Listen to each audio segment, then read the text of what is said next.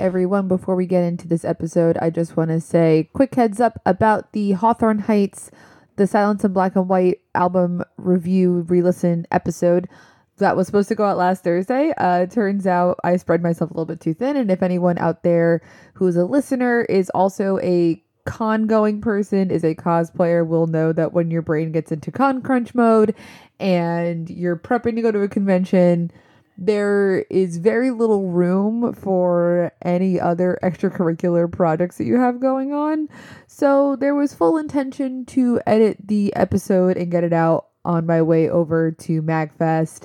However, the raw audio for that episode is, no joke, 2 hours long. So it definitely needed more time than just my frantic trying to run and get the raw audio prepped to edit on my way down on Amtrak to Washington, D.C. It just didn't happen. So that will be coming at you sometime this weekend. I don't know what day yet, probably Saturday or Sunday, but I want to get it up and out before the end of the month because we have a lot of really cool episodes planned for February, specifically for Black History Month. So I don't want an album review episode to get in the way of the really cool stuff we have in store for you guys. So that being said, on with the episode. Hey everyone, and welcome back to So Emo I Fell Apart, a podcast dedicated to all things emo and pop punk for the naughty oddies. And today, I'm one of your hosts, Rhea. I am one of your other hosts, Chloe. And what are we getting into today, Chloe? Today we are just getting into the January 2024 news roundup. It's been a pretty sleepy month, so we don't have too much to talk about, but like a few things definitely happened. And you know us, we're going to go off the rails a little bit, which first off the bat, I apologize for what my voice currently sounds like. I was at MAGFest down in DC all weekend, and turns out talking for 4 days straight and doing stuff for 4 days straight, I don't talk that often in my normal everyday life anymore. So my voice is fucked. So sorry for what I sound like. Additionally, now that I also have your attention at the top of the episode before we get into news, please remember to, 1, follow and or subscribe to us on your podcatcher of choice. And if you like what we do here, please give us a review on Spotify or Apple or your other podcatcher of choice. Apple is the only one I know that allows written comments, I believe. So if you want to like write us a comment, a review, that'd be great. If not, toss us a few stars. It really helps us out in the algorithm. And while you're at it, follow us at So Emo Pod on Twitter and on Instagram. Hell yeah. I'm so good at remembering to do this at the top of the episode this time. Oh my God, it's almost like doing this podcast for a year has finally put some good habits in me. Mm-hmm. So yeah, let's get into some fucking news. Yeah, let's do it. All right. So if you are, like me, raised by somebody who really likes Talking Heads, and then you also really like Talking Heads, you were absolutely so aware that A24 had re-released the Talking Heads concert movie, Stop Making Sense, into theaters this past year. They are also now, following that run in theaters, going to be releasing a Talking Heads tribute album with like a ton of covers, including a cover from Paramore. Hayley Williams is like apparently pretty decent friends with David Byrne, which is cool. Cash. Paramore is going to be opening up the album with their cover of "Burning Down the House." Hell yeah! So they're gonna fuck that up. Genuinely, like, fuck that up. I mean, like tear it up. Yeah, in like the not bad way. Like it's gonna fuck so severely. It's like actually gonna be so good. I want to know who else is gonna be on this album though. Yeah, I never bothered to look that part up. I was just like, oh, Paramore, sick. And then my brain kind of just like stopped at the Paramore thing. Yeah, but I need to know. Let me see. I think they've only announced Paramore. Really? Yeah. They were like 16 tracks from 16 artists. Track 1, Paramore. And I'm like, cool. A24, can you tell me? Or I guess they're releasing like their own music videos for like directed by or produced by A24. I could only assume so, given like how the announcement trailer looked. Yeah, God, that's gonna be so good. It's like gonna be really good. I'm very excited about it, and of course, like A24 is gonna do it. Of course, Yeah. I guess I just was not expecting the Paramore to A24 connection, but I guess now knowing that Hayley Williams is like friends with David Byrne. Yeah. Of course. Yeah. I don't know. I'm like a big A24 girl. So this, this is extremely for me. It's extremely your shit. Yeah. I'm very excited. I just can't wait until we get the Hideo Kojima post about it. Oh my God. It's going to be so good. Kojima is going to put Hayley Williams in his next game. It's going to be like her and Timothée Chalamet and like Hunter Schaefer. Schaefer. Yeah. Exactly. His like constant like tweeting about Hunter Schaefer is the funniest shit to me lately. Like I'll be scrolling through my timeline and be like, wow, which of my friends retweeted this like mad horny picture of Hunter Schaefer? And it's like always Hideo, like every time. He's such a weird fucking guy. I know. Like he is basically like the auteur of our generation, where he's just like a weird old dude who like has a million different interests and like is not normal about any of them. No. And like, you know, in a perfect world, I think that like he would really just be like a hermit on some eccentric millionaire's property, and they would just like give him money to like make whatever weird art he wants to make. I mean, that's kind of basically what he's doing now. That's what he does right now. I just don't know who's the one funding it at this point. It's like him. Like he's funding it. Like he's just going to Sony every year and just saying like, money, please. And then like being like, okay, I'm going to call up my friends like Jordan Peele and Mads Mikkelsen and Guillermo del Toro, and I'm going to make something. And they're like, is it going to be a game? And he's like, who's to say? It's like, there's anything can be a game if you want it to be. Which like is the space that I love to play in when it comes to game theory and game studies. But I don't know if I love that when it comes to just giving Hideo Kojima tons of money. Yeah, it's very, like, it's interesting. I am glad that he exists. I wish there were more people like this who are just allowed to do whatever the fuck they want. Yeah, he's a good one to let do whatever the fuck. I will say I'm still pissed about like how the Game Awards setup was, that they gave 15 minutes to Hideo's and Jordan Peele's trailer that was mostly nothing. Yeah. And then, you know, no one got their flowers for anything properly. But like, at all. This is not a video game podcast. No. But like, we should have one. Yeah. Justice for Sam Lake. Like that, like, I just think if you're giving an award to someone and English is not their first language, you should maybe give them a little longer to talk. Right? Like, oh my God. And I'm just still so angry about like anyone getting played off when they're starting to talk about like literally anything that steers into the realm of potentially controversial or uncomfortable. Like, Neil Newbon getting played off while he was starting to talk about literally like why he knows Astarion and is important to people, and it's like, okay, like we're getting into the territory of him like talking to victims of abuse here, and now of which there are many in the video game industry, and I mean just the world period, but like an industry rife with this shit. Yeah, like wouldn't you want to be the show that like has someone on stage talking about how you're not alone in that and like you're gonna have support? Like wouldn't you want that? It's weird. And then also like when Baldur's Gate won Game of the Year and they were trying to like make a tribute to the members of the studio that had passed during the making of the game, and they were like, time to start playing you off. Oh my God, yeah. Like the big flashing wrap it up while they're like listing the names of their friends who died. Like, can you go to hell? But we're going to give 15 minutes to Kojima for his nothing thing. Yeah. Like, ugh.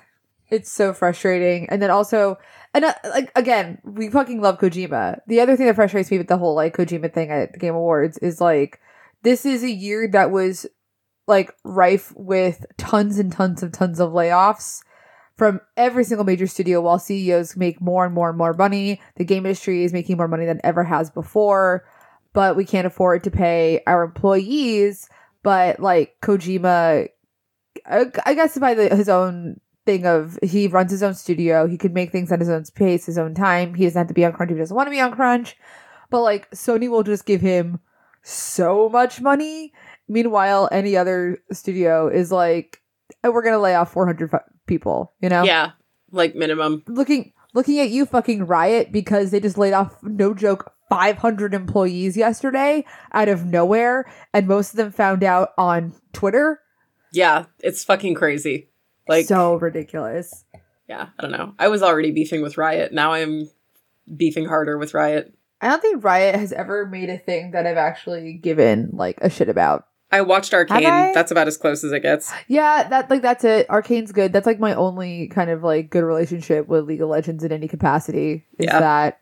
And also like watching my K-pop boys play League of Legends, and like that's it. Yeah. And I also think is Faker the one who's a Lord of the Rings player? I wish. Or is he still Overwatch? I forget.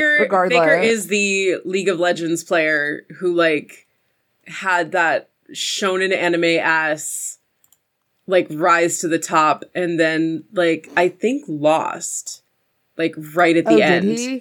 I don't really pay attention to esports. I mostly mentioned it because he's getting like the idol treatment in Korea, where they're constantly making Faker do things with idols, like teach idols how to play League of Legends, and it's very funny. It makes sense. Like, he's cute. So, like, of course. He's a good egg. Yeah, of course. Yeah, so, like, he at the championships or, like, the worlds last year, I think that he didn't win? No, did he? Maybe he did. I don't know. He did, but, like, it was... like an absolute fucking like insane game with like a very last second turnaround, like to the point that like people had kind of like I knew someone who was at like an event where they were watching it at like a bar, and people had just kind of stopped watching because they were like, oh, like the game's been called, like no one is turning it around at this point, like we know how it's going to end. And then like there was just a very last minute like fuck, like no one could have seen this coming. Obsessed. And I think one of his opponents was, like, a guy that he had, like, gone to elementary school or high school with. Oh, fuck. And then they, like, joined opposing teams. Yeah, it was genuinely... the narratives. There was, like, a fucking narrative going on. Like, it was crazy. Holy shit. Yeah. And I was like, do I get into League? Like, just for this, like, high-Q-ass plotline that might happen? I was like, no. It's not worth it. I have such a hard time getting into esports. The closest I'll get is watching speedruns every once in a while. Oh my God, which reminds me, when we were at MAGFest, which, like, for those of you guys who don't know, MAGFest is short for Music and Gaming Fest. So it's kind of like a really cool space where it's, like, strictly gaming and then strictly music, and then it comes together where, of course, music and gaming go together really well. Obviously, and there's just so much fun, like, there's such a fun, like, play space in between those two things. And one of the headliners for, I think, Friday night was this band called Bit Brigade, and I'm so mad I didn't get one of their t-shirts. I'd never heard of them before. It's a band that's like a metal core-ish band, and they play behind one of their other bandmates who is speedrunning a game. And so they'll intertwine themes of the game, like they'll actually play like stuff from the game that they're playing, and then also speed up or speed down depending on like how fast the speedrunner is going through the game. They're so fucking cool. So if you're a listener and you love metal music and you like the music that we typically talk about on So We Might Fell Apart and love games, fucking check out Bit Brigade. They were so sick. I'm so glad that my friend Mish was like, I want to see this band. And we were all just kind of like, yeah, sure. Like, why not? We'll follow with. It's hysterical. And they considered the guy who's speedrunning a member of the band. Like, of course he is. Yeah. But, like, it's so funny how he has, like, these four dudes, like, long hair, totally wearing, like, your typical, like, old dude who likes metal outfits. Because, like, all the members of the band were, like, at least in their late 30s. There's, like, one 20-something-year-old in the band. But he's fully in just, like, jeans, t-shirt, a zip-up hoodie, and, like, a page boy cap. Of course, yeah. Playing a game at the front of the stage. What was he speedrunning? Oh, he was speeding Double Dragon. And he did it in, like, 15 minutes or something like that. Oh, fuck. So you have, like, this really fun energy in the crowd of, like, people who are so stoked about, like, cheering when the speedrunner is doing, like, really hype shit, and then also cheering when the band is doing really hype shit. There's this one moment when he got to a boss in Double Dragon where one of the cheats of it is if you layer yourself properly right on top of the boss, there's like a dead zone in his hitbox where he can't hit you despite you being on top of him. And so he's just like cheesing the boss for a full 30 seconds. And it was the hypest shit I've ever seen live in a crowd. It was so cool. That sounds so cool. Yeah. So if you like games and like metal and just like really good musicians who are really good guitarists and bassists riffing on this shit, Bit Brigade. They're really cool. That sounds fucking good. Yeah, you gotta come. Yeah, if you can swing I think it I do. Year, if like literally if all the old ass bands that we like stop touring for next year, yeah. You should come. You should come to MAG. Mm-hmm. It's a lot of fun. All right, what do we got next? We got next. I think in terms of chronologically, Gerard Way was in a studio somewhere. I lost a screenshot of where it is. It was on someone else's story posting that Gerard was in the studio with him. Yeah. Who's to say what that means? I'm so curious and I'm so scared. Because part of me is like, okay, is it MCR5 or is it like a feature for someone else / you know, something related to like Umbrella Academy? Yeah. Still. I don't know. I know that Gerard was tagged in it. Kevin Sweatshop was tagged in it. And it's just like a tattooed hand holding a guitar, and I like need to know what Gerard is doing in a studio so badly, right? Because like obviously the MCR5 true thing is like always going wild. Anytime any members of MCR other than the ones who live there are in or around LA, it's like it's finally happening. They're recording the album. Like, let's go. The most damning one is always Frank, because like he will fucking not leave Jersey unless he has to, unless it's for a tour. Yeah, like he's not leaving Jersey. So when he's just casually in LA, I'm like, all right, what are you doing? Yeah, so like when he was in LA for like a while, like towards the end of last year, it was like, oh, okay, like it's happening then, because like why else would you be in LA? And we all thought that MCR5 was going to get announced on Halloween this year and last year, and it didn't happen. Yeah. I know. Maybe this year, though, because we're getting, when we were young, them being, when we were young again. So it means that they still want to be active in some capacity. So. Yeah. That's what I'm thinking, because I'm like, well, they don't, like, they genuinely just, like, don't have any obligation at this point to keep doing things. So, like, they won't do things unless they want to. Like, everything they talked about post-tour and decided to do the tour in the first place was like, it's time. We are all feeling better about this. We're all in, like, the right space to do this. Yeah. And they're, again, like you said, they're the kind of band at this point that will not do things that they don't want to do. Yeah. And, so, like, I just don't feel like you write one song and have it be that good and then go on one tour and have it be that fucking good and just not do anything else. It feels silly. Especially to not with, like, do anything with it. The, like the changes that were being made to the set design, because like mm-hmm. they had a like stage design mapped out, and then like before that went into production or whatever, before they like finalized it, they came back and they were like, actually, we want this. Like I like you don't do that if you aren't thinking, if you aren't like developing something. Yeah, like you just because they're not the kind of band that will just do that. Other bands might do that, but yeah. This one, no. Yeah, just be like, I changed my mind. I actually want this.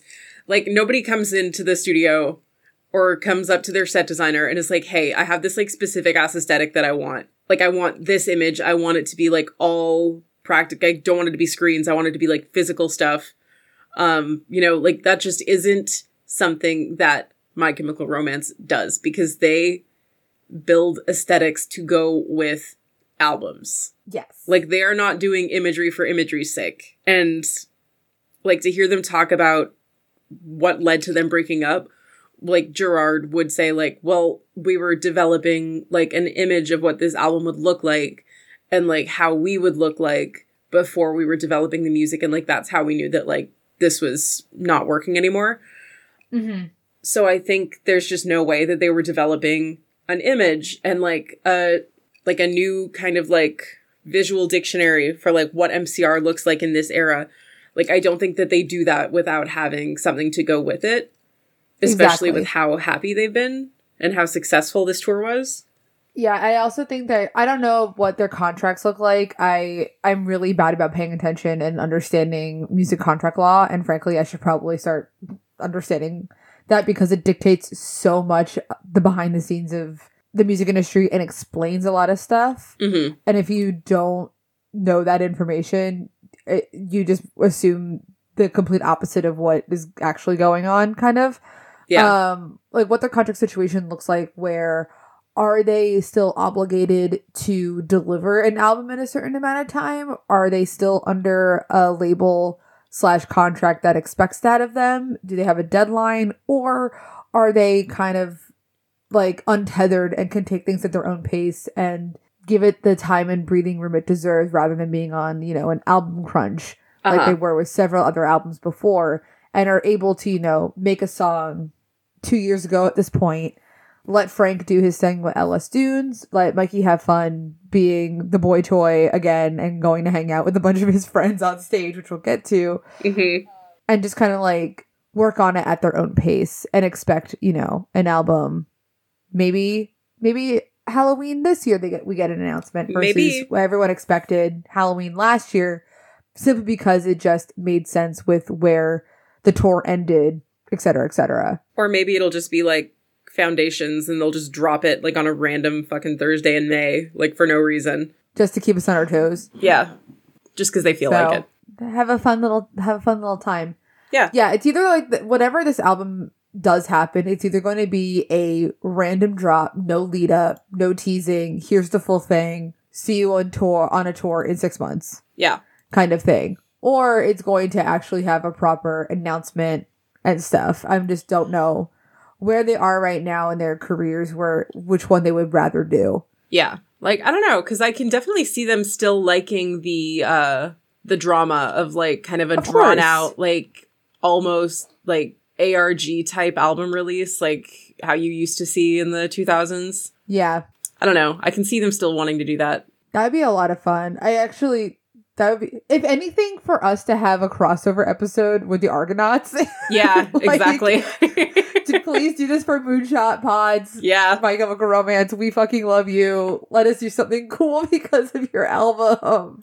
Mm-hmm. Begging. So sick. Please. So yeah, Gerard's in the studio not knowing. I don't know what that is doing. It makes me nervous though. I'm scared, but also excited. I'm so scared. Another thing that happened, somewhat chronological order, the band Issues had their final shows in Anaheim, Atlanta, and Chicago the past couple days. They announced the final shows, I think, around like a month or so ago. They've been around since like 2012, and they've gone through many members, and they've dubbed the farewell shows. So, you know, I was never an Issues fan. I just had friends who posted about it. I was like, oh, I feel really bad that this was a glaring oversight in like my knowledge of this scene, that I had no clue that this band was that big of a deal and people are really sad about it. Yeah. And had the longevity in the scene that I'm kind of the same. Like I just never really like was into them. So if you're an Issues fan, I mean, they're going to have those last two shows. I noticed it. It's going to be. Yeah, I think. Hold on. I have it right here. Yeah, it happened on the 19th in Anaheim was their final California show. The 20th was in Chicago, and then they're playing the Masquerade in Atlanta on the 27th on Saturday of January. So, crazy that they're playing the Masquerade.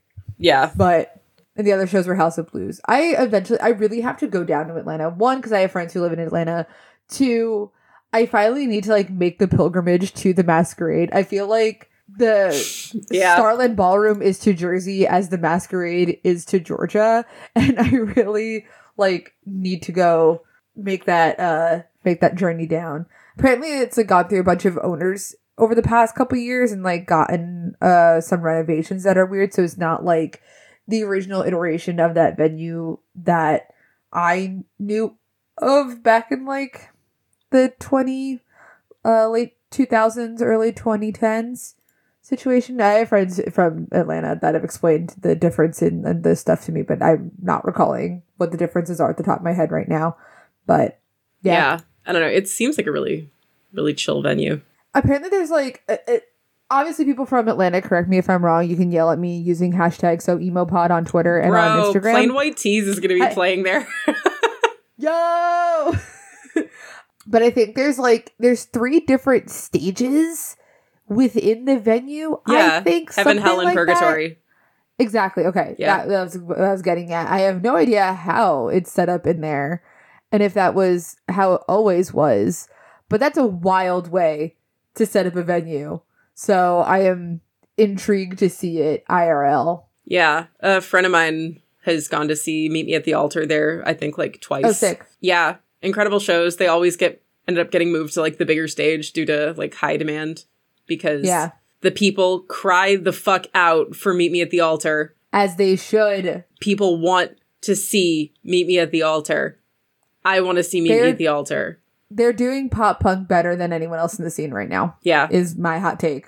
Yeah. And when people want the pop punk sound, what they want to be listening to is Meet Me at the Altar. When they bemoan that pop punk doesn't sound the way that it used to sound, you need to be listening to Meet Me at the Altar. Yeah. If that is your take on the scene in this current iteration. If you want that, I have huge news for you. These girls are doing that. And they're so fucking good. What else? I think at least one of them is also from Georgia too. So Oh, sick. Yeah, aren't they? And speaking of Meet the Altar, aren't they going on tour? Maybe the Altar. They're on tour right now. So they okay. They were just at the Masquerade, I think. Let's see. Meet Me at the Altar. What are you ladies up to? I'm so mad that I didn't end up getting one of their shirts at Adjacent because because they had all sold out. Their shit just sold out immediately. It was hey. One huge. That's great. Yeah. But I want one. So I don't know.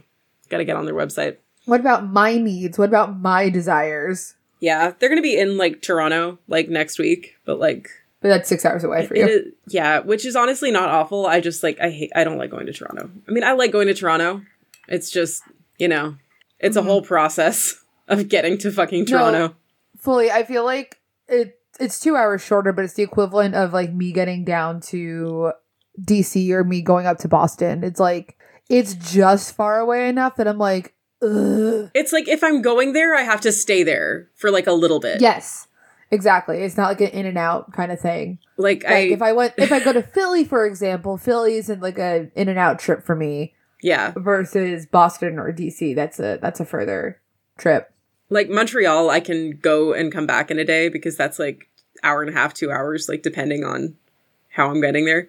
But yeah. I also just I'm not going to Montreal. So. Oh, what I discovered on this trip is that down to MAGFest because I took Amtrak for the first time ever because I'm either always traveling to a place that it's easier for me to either take a plane or I just drive. Yeah. Amtrak, huge slay. Yeah, I know.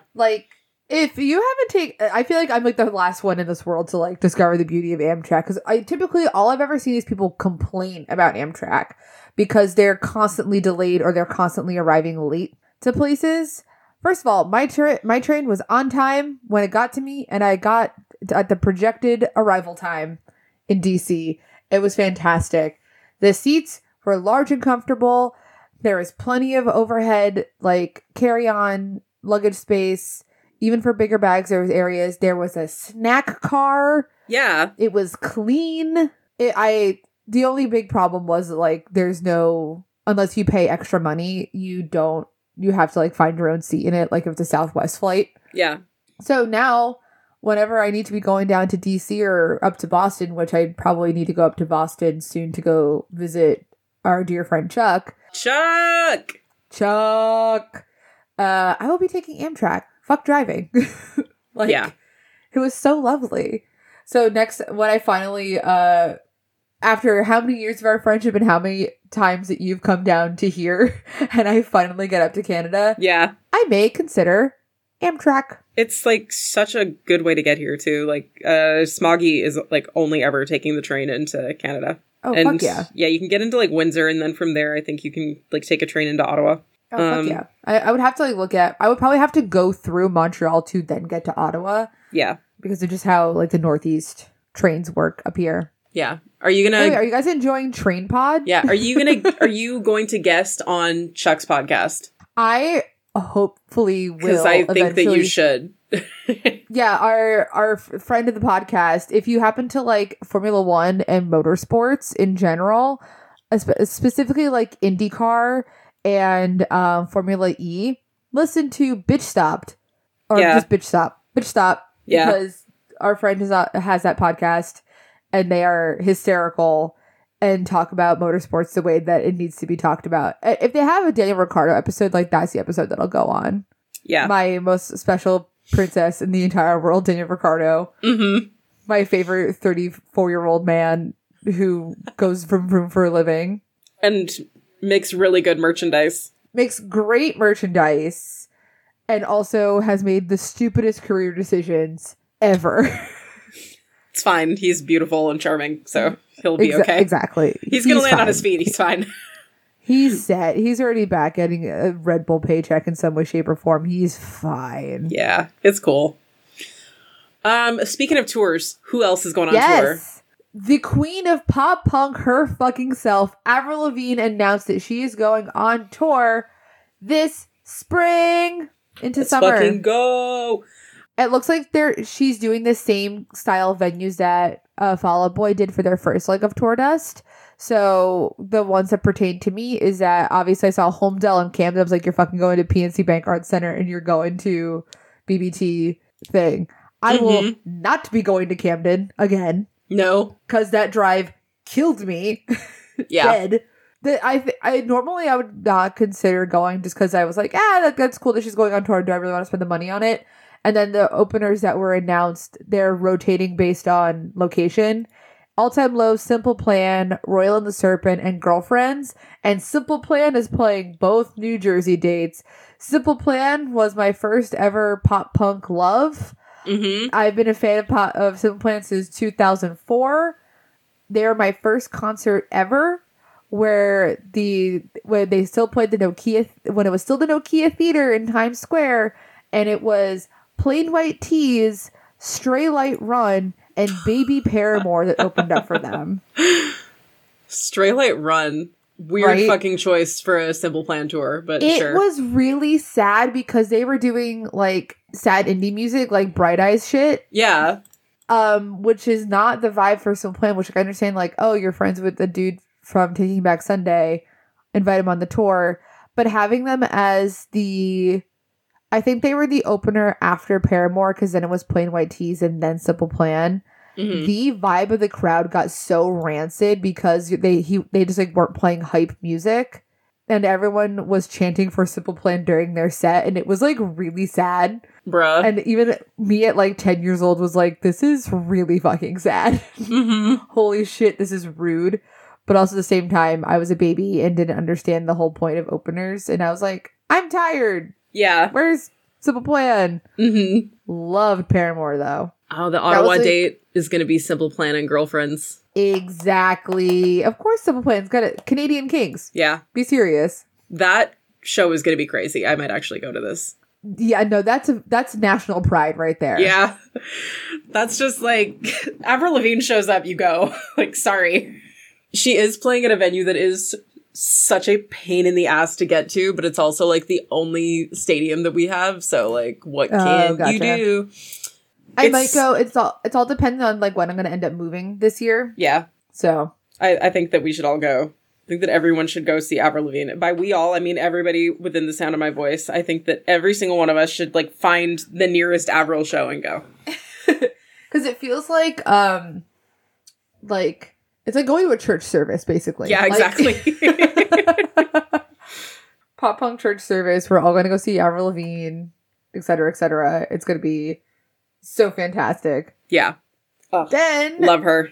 Other tours announced this year. Waterparks announced that they're only going on one tour this year, the Sneaking Out of Heaven tour, where they said the set list will be very different than the property tour. You know, Waterparks will never do the same thing twice. No boring behavior, playing stuff we haven't done in a long time. Some we never have. I'm straight up learning piano for this tour, anything to make it new. Mm-hmm. So it feels like Waterparks is slowing down stuff to prevent burnout for themselves. Cause I feel like they were just like nonstop touring last year. Yeah. So it was very constant. Glad that they're taking a little bit of a breather and doing something to keep it new and exciting for them so they don't like start hating their jobs. Mm-hmm. So fuck yeah. It also seems like they're going to be doing, like, I don't know, some B-sides or like some re-releases for intellectual property. Because they did release Sneaking Out of Heaven as like a bonus track like a couple months after that album came out.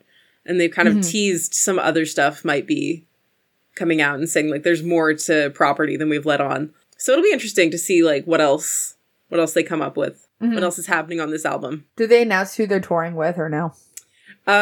Loveless. Oh. I don't know who else. Yeah.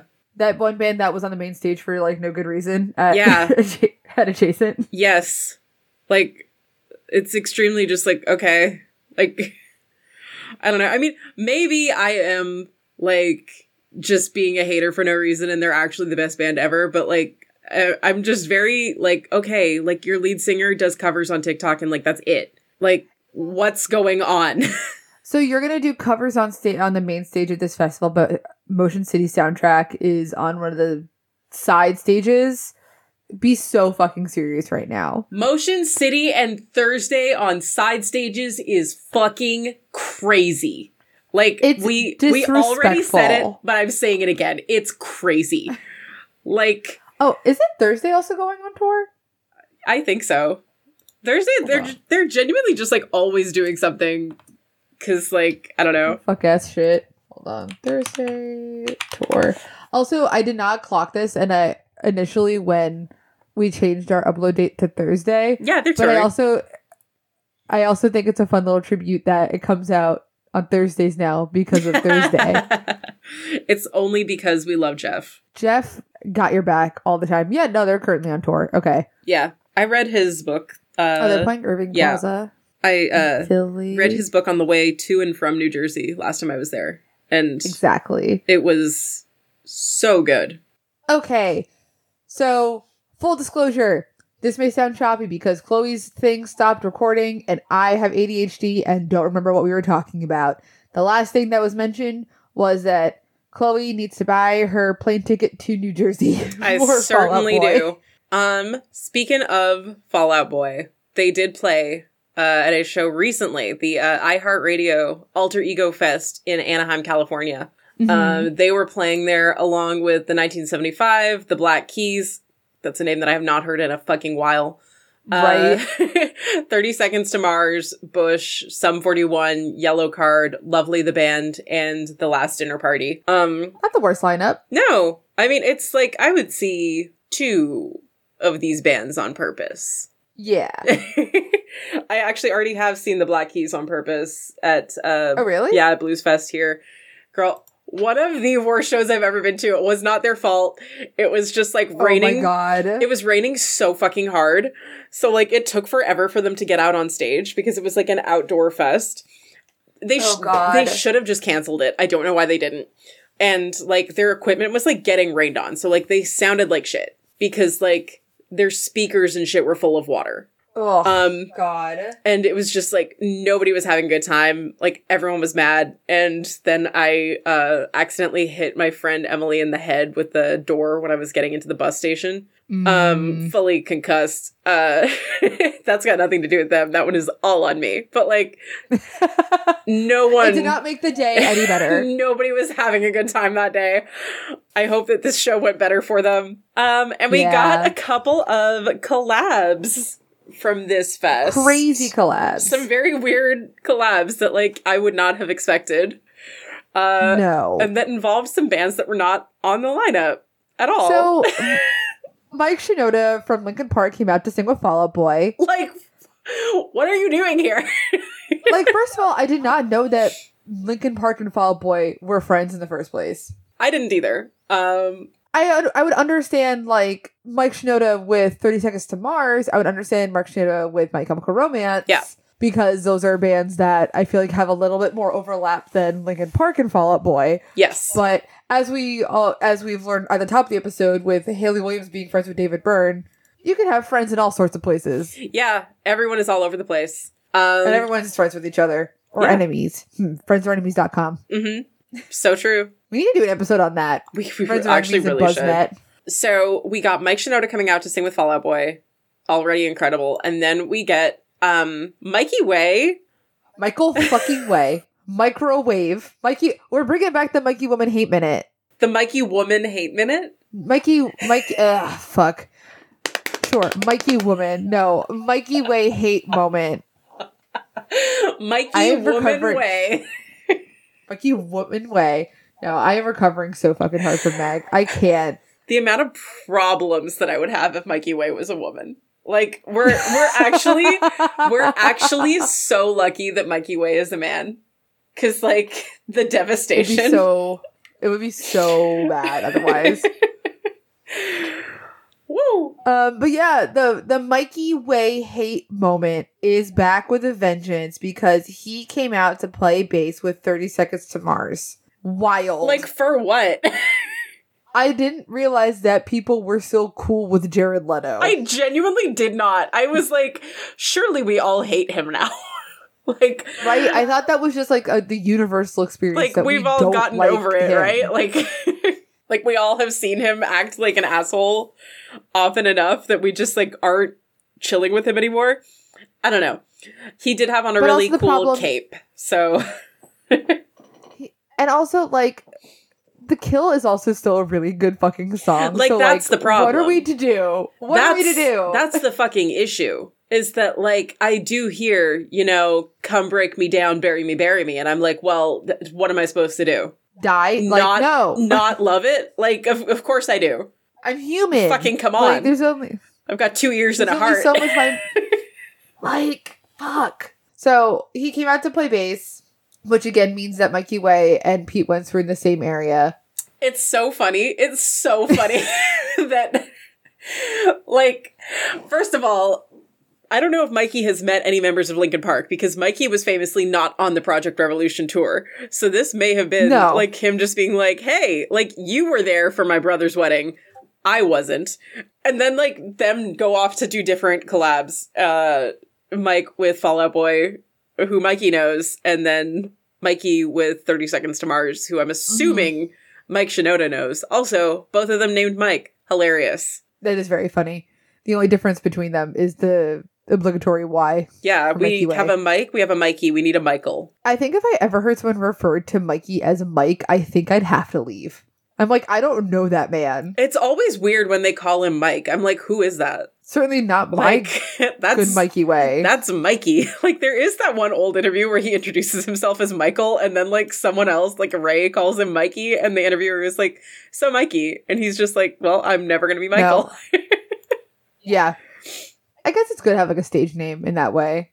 But your stage name is just, like, your little brother-ass nickname. Right. Yeah. That poor man. Which also, like, okay, we were like, what else is Mikey Way doing in Anaheim? And I fully said, like, he's fucking at Disneyland because he's in a Disney adult now. Yeah. Like, he's there without his wife and kids. Yeah. To go see the mouse. Like, he probably is. It's probably, like, finally some alone time. Just me, some alone time in Disneyland. Just me and Michael Mouse. Mike, fuck. There's Michael. I'm going to be seeing Michael Mouse in 2 weeks. Oh, God. Are you excited? Yeah, I am so excited. Unfortunately, like, dear listeners, I am a little bit of a Disney adult, but I'm not crazy. I just, if I'm gone from Disneyland or Disney World from too long, my soul starts to wither a little bit. And I've now somehow become a once a year Disneyland person because all of my friends live in Anaheim. Mm-hmm. So I'm now going out to Anaheim for the first time in a year. So I'm like, well, time for me to go to Disney. Mm-hmm. I'm very excited because I now have one of those fuck-ass Loungefly Disney backpacks. They're kind of cute, though. They're so cute, except that when I was there, like, the only Muppets one they had was one I didn't love, so I didn't get it because I was like, these Loungefly backpacks are so stupid expensive for what they are that, like, I'm not going to spend nearly $100 on a thing that I'm not totally in love with. And then I proceeded while I was in the... Not Bob Barker International. John Wayne International Airport. Uh-huh. On my way back last time on eBay looking up Loungefly backpacks and saw a 01 from Night Before Christmas because that's the kind of emo that I am. That Night Before Christmas is one of my favorite movies of all time and I can recite the words with it and do the opening monologue off the top of my head. I then proceeded to buy one off of eBay for like an embarrassing amount of money. So, and I refuse to wear it in public. That's not Disneyland. So I finally get to use this fuck ass backpack that I bought so long ago and wear it with my stupid little, like, Night Before Christmas Mickey ears that I have and my stupid little zero, like, thing that I never wear unless it's at Disney. And I just look like the biggest disgrace, emo, trash, Tim Burton piece of shit. Yeah. When I'm there. But I'm cringe and I'm allowed to be cringe at Disneyland, I guess. Do you ever think about Pete Wentz's episode of Cribs where he's like showing off his place and like he takes you into the bathroom and is like, this is like my cologne that I use. And like for some reason it's like on the side of his bathtub. And it's like the Nightmare Before Christmas collab cologne and it's called Bone Daddy. Oh God. And I was like, yeah, like a fucking, of course you do. Of course you do. With his half sleeve for Night Before Christmas shit. Yeah. At least, no one else say this about my love of Night Before Christmas is that I do not want a Night Before Christmas tattoo. Yeah, like I'm free. Desire to put that shit on my body forever, and that's why I'm built different from Pete Wentz. I mean, we're also older than Pete was when he had those tattoos, though. So like true. I feel like when I was younger, I was absolutely like, you know, if I had the money and I had the permission, I would have. Yeah, fully. If I had the money at like 18 to do it, I would have done it, but I didn't. Yeah. Instead, my first tattoo was a Sailor Moon tattoo. So yeah. Way cooler. But that's eternal. Yeah. That's way fucking cooler. That's different. Your first tattoo was also a Sailor Moon tattoo, wasn't it? My first was my constellations on my back, and then my next one was Sailor Moon. Oh, gotcha. I always forget that you have the constellations on your back. Yeah. I do too, because I can't see them. That's the main reason why I don't want back tattoos, is because I'll just forget that they're there. Same things with like anything that's on the back of my arms or the back of my legs. So right now it's very silly that all my tattoos are just like facing outwards. But I have the object permanence of a baby, so if I can't see them, then I don't have them. Yeah, I need to get some more like on my back, on the back of my legs and shit. Yeah, it's starting to look silly. Like I have just enough stuff that looks silly that I don't have it on the back of anything. So I'm currently in the midst of deciding what I want to do next and where I want to do it. But I also just spent so much money at MAGFest. Yeah. That I'm like, well, this is probably for April instead. Fuck. Yeah. Especially because I'm traveling again next month. But I'm trying to like go get tattoos in Anaheim finally. Yeah. But I gotta get some tattoos. I'm having tattoo emotion. Like, yeah, I'm pretty severely. I'm currently trying to decide if I want to finally get my 17 tattoo. Do it. Whenever they do their US tour this year, which is like finally confirmed, but like the dates aren't confirmed yet, which I am trying to redo my trip to London that I was supposed to do last year. Mm-hmm. For listeners who don't know, I was supposed to be in London and then we missed our flight, and the trying to buy a new flight was so expensive, like more expensive than like half of the trip budget in general, that I just like canceled everything and like took the L on a couple things. Mm-hmm. So my mom was like, oh, we should redo it. And I'm like, for sure. However, like I'm supposed to be trying to move anywhere between like May to August. We can't go then because I don't know what the schedule is yet. And then now I was like, but also 17 finally announced that they're going to be doing a tour this year. She's like, oh, not this shit again, because last year when I was initially planning this trip, I was like, well, going based off of what last year looked like, we could predict that 17 is going to be probably back in America during this time, so we have to go during this time. And then they proceeded to not tour in the United States at all. So I did all that to plan a trip that I didn't go to, and now I have to actually plan around them actually touring this year, so we'll see what the fuck happens. But yeah, all right, very busy in terms of travel so far this year. Yeah, but same. Where else are you going besides not a terribly busy Vegas, and also gonna shit, I keep reading that we're going to Vegas. If 17 fucking tours like where I'm supposed to be, like in Jersey or in California during when we were young, I'm going to be so fucking angry. Mm-hmm. Like, obviously, I'm going to choose going to when we were young over 17. And I'll just choose a different, like, date to go for 17. But if it fucking lines up, I'm going to be so angry in general. Yeah, it would be awful. I'm going to Grand Rapids, Michigan for a wedding.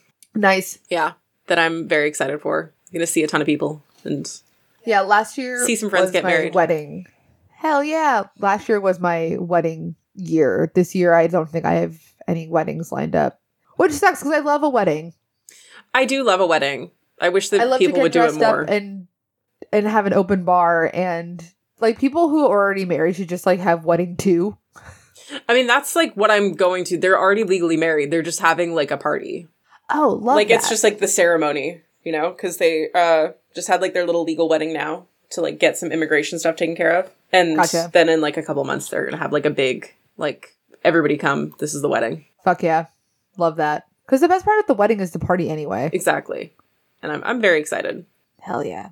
I would love. Yeah. Or I just want to go to a place that I have an excuse to dress up in a nice dress, have an open bar, and have like silly handheld pre-dessert, like the pre-dinner, like cocktail hour shit. That's the best part of the wedding. And also seeing my friends get married and like being in love and stuff like that. But exactly. But I also just like a fun little drink. So, but yeah, that's about like all the news we have from January. If we missed anything, please feel free to shout us out over on Twitter and Instagram using hashtag SoEmoPod or adding us at SoEmoPod. In general, we will see it. We're not a big enough podcast that we don't see stuff. So anything that you guys do send us, we do see and we will respond. So feel free to, you know, yell at us on your various platforms. If you want us to talk about video games and have a video game podcast, we will do that. Yeah. So I feel like at least once an episode, we derail a conversation and talk about video games. It's important. It's like Magic the Gathering and like video game and like Baldur's Gate is like what we keep talking about. Video games are inherently emo. Always. That's so true. Actually say that. There is an intersection there. Oh, I wore my Elder Emo Crying Club sweatshirt that I got from Jack Van Eck's most recent merch launch, merch drop at MAGFest, and I got so many compliments on it. So, like, there is an overlap. That, like, is the crowd. It literally, I've never gotten more compliments on that sweatshirt than, I got more compliments on that sweatshirt than when I wore my Elminster cosplay. The Elminster cosplay was so good, though. It was also just really painful because I got blisters on my feet the night before, because turns out shoes that you typically are fine wearing, the second that you walk around on carpeting for hours and hours and hours on end, can fuck your feet up. So the entire balls of my feet just turned into one huge blister. And the next day I had planned on wearing Elminster, which the whole point of that cosplay is to have the platform heels for it. And I only wore that costume for like 2.5 hours, which is really frustrating because I worked so hard on it. Yeah. But I was just in too much pain. I was like, this is not worth being in pain for. I would want to actually enjoy my time here than be seen in a costume. Yeah. And stuff. So. Next time. So, yeah. Normal end of the podcast stuff. I already did my spiel. If you like what we do here, follow us on the things. So at SoEmoPod, give us a review. Follow and subscribe to us on your podcatcher of choice. It makes us look good, etc. stuff. So we will see you next week. Really exciting stuff that we're doing for Black History Month. You can look forward to our history of Gym Class Heroes for the first week of February. It's going to be sick as hell. Yeah, I'm very excited to finally get to talk about them. I'm so fucking stoked to talk about Gym Class Heroes. So, all right. See you guys later. Au revoir. Kung Fu Grip. As you can see, I had to use my judo on Gerard. Yeah, I see that. Gerard's actually gone to pieces here during this interview. Sometimes it happens. I just got so emo, I fell apart. That's what actually happened. You got that sad? Yes. Hey, Jane. Hey, Jacqueline. Do you think the 2011 Egyptian Revolution was caused by the chaos god Apophis? I mean, I think that's... How about the American Civil War and its ties to the Greco-Roman conflict? I mean, I think that's underselling the economic concern of slavery. Do you think centaurs just piss where they stand? Jacqueline, no offense, but I think there's something deeply wrong with you. It's not me, it's actually Rick Riordan, author of the Percy Jackson series. So you're saying that if you do a deep analysis of this incredibly popular and purportedly progressive, though overall well-intentioned author's works, you can uncover the deep rot behind American liberalism and capitalism as a whole? Yeah. Okay, I guess we could do a podcast about that. And we can make sure to take time each episode to find the incontrovertible proof that his characters are not cishet, because Rick Riordan is not the boss of us. Listen to Unwise Girls every Friday, brought to you by the Moonshot Network.